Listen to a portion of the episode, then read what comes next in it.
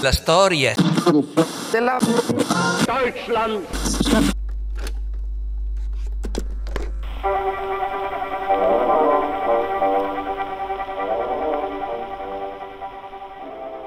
Abbiamo visto nella scorsa puntata come la rivoluzione di luglio del 1830 in Francia, anzi a Parigi, abbia in qualche modo eh, smos, mosso le acque all'interno dell'Europa e anche della Prussia. Però tutto quanto si era risolto un po' in un nulla di fatto e questo sarà, diciamo, un tema molto ricorrente eh, studiando, andando a raccontare così la storia della Prussia e della Germania.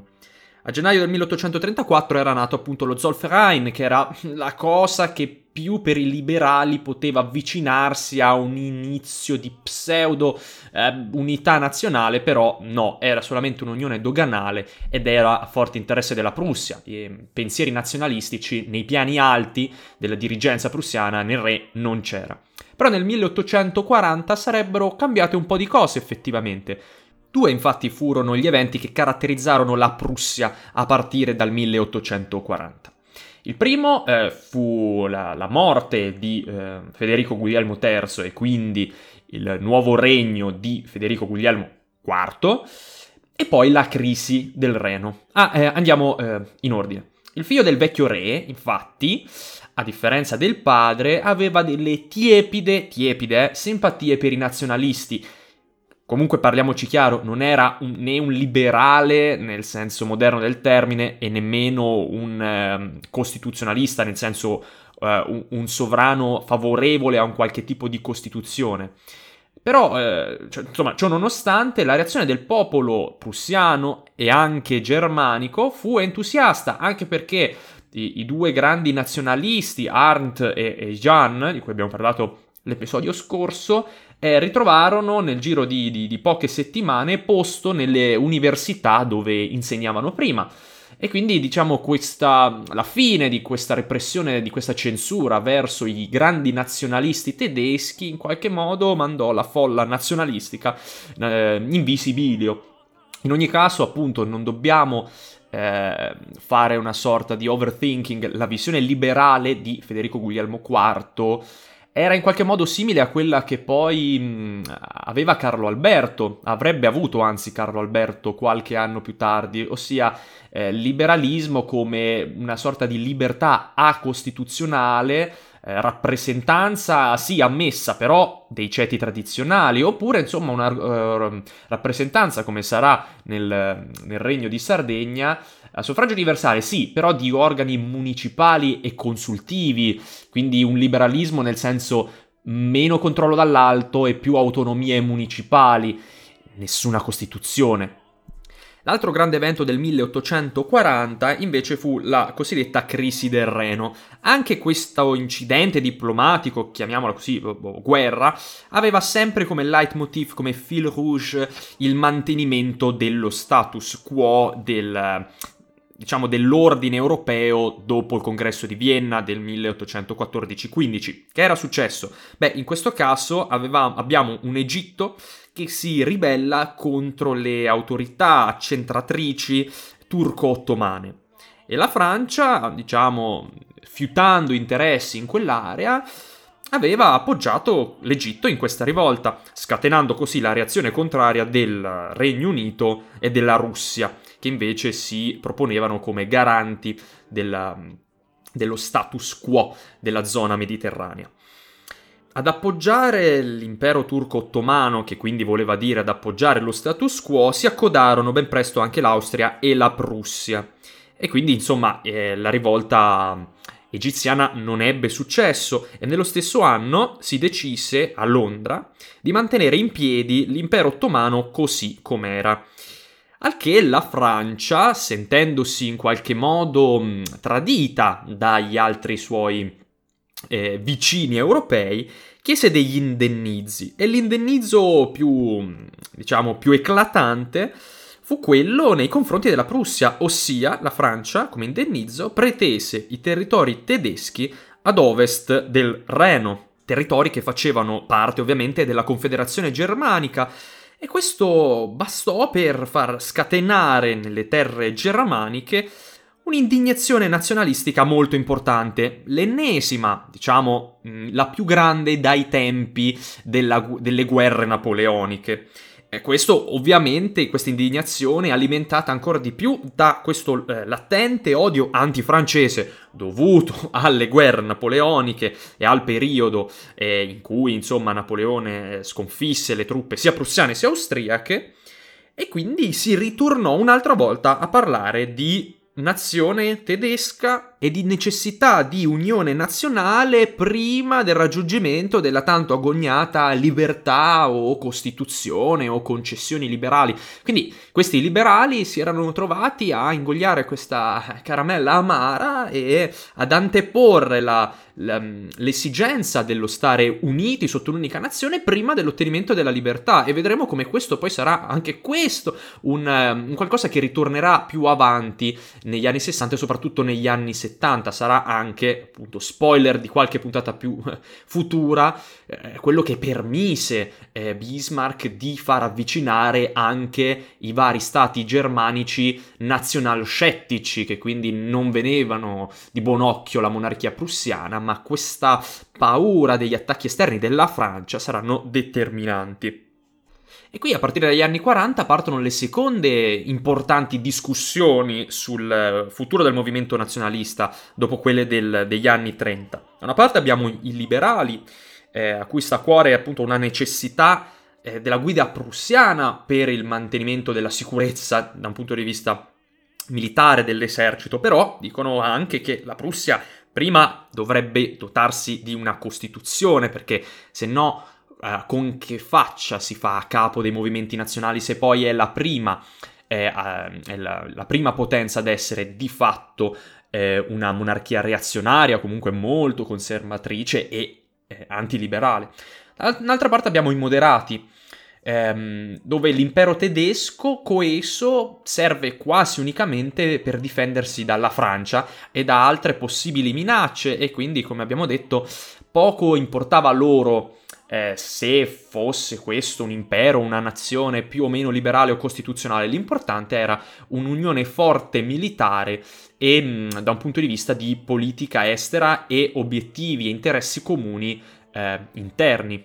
Infine abbiamo i democratici e i repubblicani che spingevano per un Parlamento, una parlamentarizzazione eh, forte e un suffragio universale eh, maschile, perlomeno in una delle due Camere, praticamente per tutti quanti i regni germanici e poi per l'ipotetica nazione unitaria. Per quanto riguarda la questione austriaca, quindi Austria dentro o fuori questa nuova nazione, beh, c'è ancora molta divisione eh, in ogni schieramento politico. Vedremo come la eh, questione verrà fuori ancora più eh, energicamente dopo il 48, anzi la tratteremo proprio ehm, nelle puntate dedicate al 48. In questi anni assistiamo anche ad una certa istituzionalizzazione delle correnti partitiche politiche, quindi alla nascita dei partiti, protopartiti che poi diventeranno partiti di massa nel giro di qualche decennio. Tra l'altro le prime formazioni politiche eh, si avranno proprio in ambienti ecclesiastici e filosofici. Ehm, da questo punto di vista eh, le comunità tedesche non erano poi troppo dissimili da quelle italiane e quindi quello che noi conosciamo come campanilismo era presente anche in Germania, soltanto che lì abbiamo due cristianesimi forti, quello cattolico e quello protestante, in Italia uno solo. Questi poi sono anche gli anni in cui Marx ed Engels iniziano le proprie riflessioni sul superamento del cosiddetto socialismo utopistico, utopico, anche perché la società tedesca si stava trasformando molto velocemente il ceto del proletariato eh, stava nascendo, era ancora una piccola percentuale della Prussia e di alcuni posti nell'area renana, quindi ancora poca roba, però insomma la società stava mutando eh, in modo diciamo irreversibile. E, ehm, in ogni caso, ora siamo intorno al 47, 46, 47 negli anni eh, subito antecedenti allo scoppio della rivoluzione europea o tentata rivoluzione europea del 48. In Germania,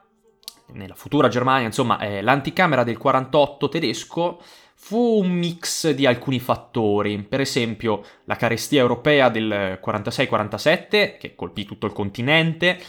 eh, anche lo scontro sociale generazionale fra una società agraria di Juncker e una nascente società industriale che in questo mh, primo momento avevano interessi contrapposti, però non solo, anche lo scontro fra, diciamo, industria, industria della prima metà dell'Ottocento e industria della seconda, che caratterizzerà la, la seconda eh, metà dell'Ottocento, quindi quella sorta di preindustria manifatturiera che affonda le, le proprie radici nel Settecento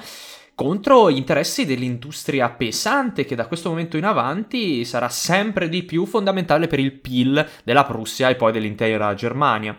E poi abbiamo anche un altro conflitto ancora un po' marginale, come abbiamo detto, di classe eh, tra la, la, nuova borghesia che però ancora non si era liberata dell'aristocrazia e il modello tedesco è molto particolare in quanto per molti decenni eh, conviveranno tutte e tre le classi sociali in barba al pensiero di Marx, quindi sia eh, nobili latifondisti, sia grandi borghesi industriali e sia proletariato. Questa sorta di cortocircuito del pensiero marxista, di, mm, di un proletariato che si affermerà quando ancora la borghesia non si è affermata tu- del tutto e poi si fonderà in parte anche con la classe agraria, come succederà in parte anche in Italia, quindi dove avremo la vecchia nobiltà, la, un po' latifondista, che di fatto diventerà essa stessa la borghesia e non c'è proprio un ceto borghese nuovo che prende il posto. E quindi nella specificità del territorio germanico, a metà del 1800, il proletariato, per come lo definisce Marx, non è ancora eh, qualcosa di coeso, unito e facilmente delineabile, in quanto le, le grandi fabbriche eh, stavano nascendo proprio in questo momento. Eh, altri, altri, elementi che compongono l'anticamera del 48 sono ovviamente le istanze nazionalistiche, che sono rimaste da inizio secolo e sono sempre più forti. E dopo la grande indignazione e la crisi del Reno, che poi si... Ehm, diciamo, si concluse in un nulla di fatto, eh, la, la, Francia non ebbe quei territori ehm, che, che, che, sperava di ottenere come, come indennizzo dalla perdita della, della rivolta egiziana, alle istanze nazionalistiche eh, si uniscono quelle di rappresentanza politica, quindi magari anche di una parte di, di popolazione, di liberali, che non aveva a cuore l'obiettivo nazionale, però aveva a cuore la, l'aumento di rappresentanza politica, la parlamentarizzazione, quindi anche le libertà civili e economiche. Nel 1847, infine, eh, Federico Guglielmo IV convocò eh, una dieta a Berlino. Mm, la dieta non poteva com- riunirsi da sola senza l'autorizzazione del re. E, mm, fu convocata la dieta, una dieta, attenzione, non quella eh, di Francoforte,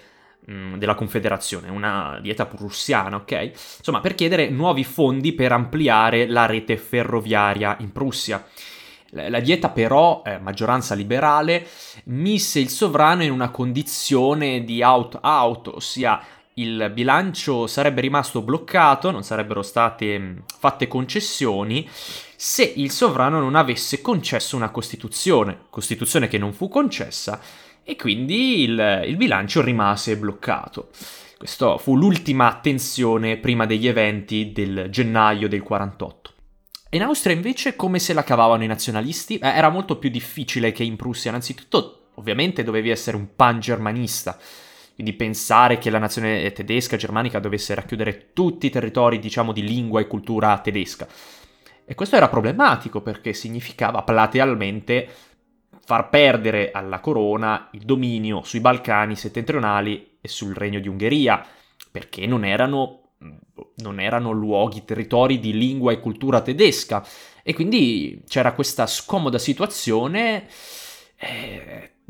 e contrasto fra una nazione e un impero, cosa che la Prussia non aveva un impero e il problema quindi manco se lo poneva, l'Austria invece sì. E questo è il motivo per cui Metternich prende eh, una direzione safe, ossia incomincia a investire ad est, nella parte dell'impero, e non a nord, eh, verso i vari regni germanici, perché l'idea di impero fa molto più gola ai piani alti del, dell'Austria. Però questo nel lungo periodo forse fu un errore in quanto le ferrovie tedesche poi furono al 100% prussiane, fu la Prussia che investì nei collegamenti via terra e non solo ehm, all'interno del territorio germanico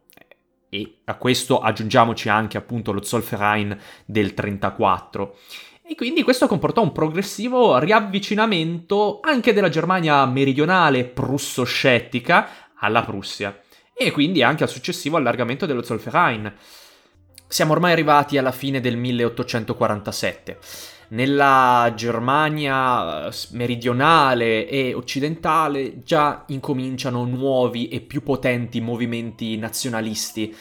ehm, forse anche grazie all'entusiasmo di questi nuovi collegamenti fra i vari regni germanici. Però la scintilla eh, scoppierà solamente a gennaio e una ancora più grande a marzo dello stesso anno. Nel prossimo episodio andremo ad analizzare nel dettaglio che cosa successe in questo lunghissimo e interminabile anno che è il 1848 in Prussia. E non solo.